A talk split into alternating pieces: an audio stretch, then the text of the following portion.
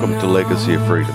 I'm your host, Eric McBride. Glad that you're here today. I want to talk to you for a few moments about forgiveness. That's a subject a lot of us have difficulty with. We've been wounded, hurt, let down, oppressed. So many different things come. But I'm here today to tell you that Holy Spirit will help you to forgive. God is so faithful, and He wants you to be free of every entanglement of unforgiveness or bitterness. I had something on my heart I wanted to talk about today, dealing with unforgiveness. You know, there are times that you go through certain things in life and you don't really realize that there's an offense. There's things that they're kind of hidden below the surface until you are talking to someone, that person, or something about the person comes up. Jesus says, out of the abundance of the heart, the mouth speaks. So there are times when we really don't know what's there until we begin to talk. Words come out, and there is a root that produces every fruit, and Holy Spirit will put His finger on it. And so often it's a root of unforgiveness that causes bitterness, that causes bad fruit. And you've got to be free of that. You've got to be free of that, because it is a root that is affecting your life, is affecting what God wants to do in you. And the enemy wants to nurture that. He wants you to nurture it so it will be fruitful. Jesus, in this discourse, He says, Peter came to Him and said to Him, Lord, how often shall my brother sin against me and I forgive him? Till 7 times. It's the big question. How many times do I need to forgive? How often should I forgive my brother? How often should I forgive? Surely 7 times is enough. And Jesus says, Peter, not 7 times, but 70 times 7. God goes the furthest with us. He is long-suffering. He's kind. And you say, well, how can I be long-suffering? With the help of the Holy Spirit.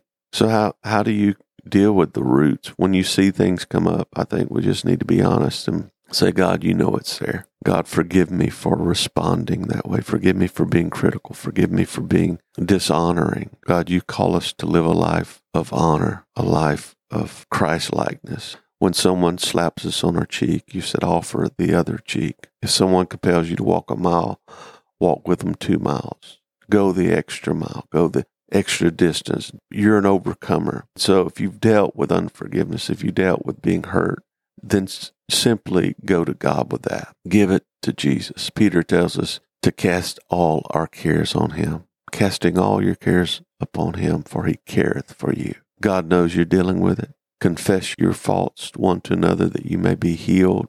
I didn't realize it, but I was offended. I was harboring unforgiveness, and I've repented for that. And so I just want to make that right. I want to make that clear. Is it comfortable to do that? Not always, but it's necessary. We can't live a life of unforgiveness and expect no bad fruit. It is time to put the axe to the root. It is time to get unforgiveness out of your life. If not now, when? And if you do it today, choose to forgive. If you choose to honor God, then you will find freedom begin to flow again in areas that it has been dry and barren. Jesus speaking, He says, and when you stand praying, forgive.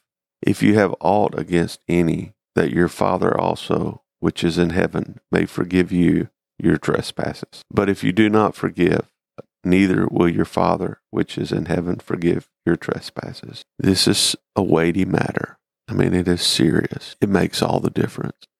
May today be a day you choose to forgive.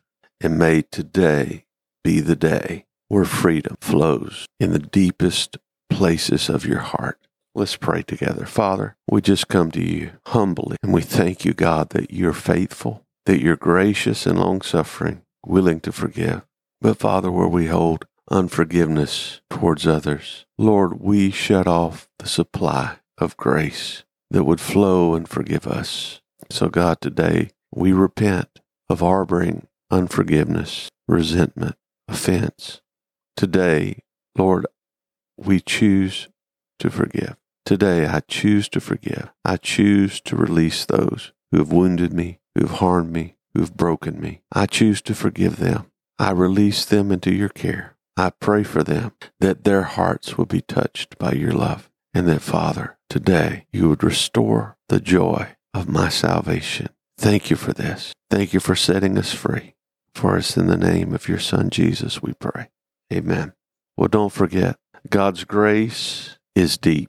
You can't measure it. It flows freely into the heart of those who seek Him. So I want to encourage you, run after God.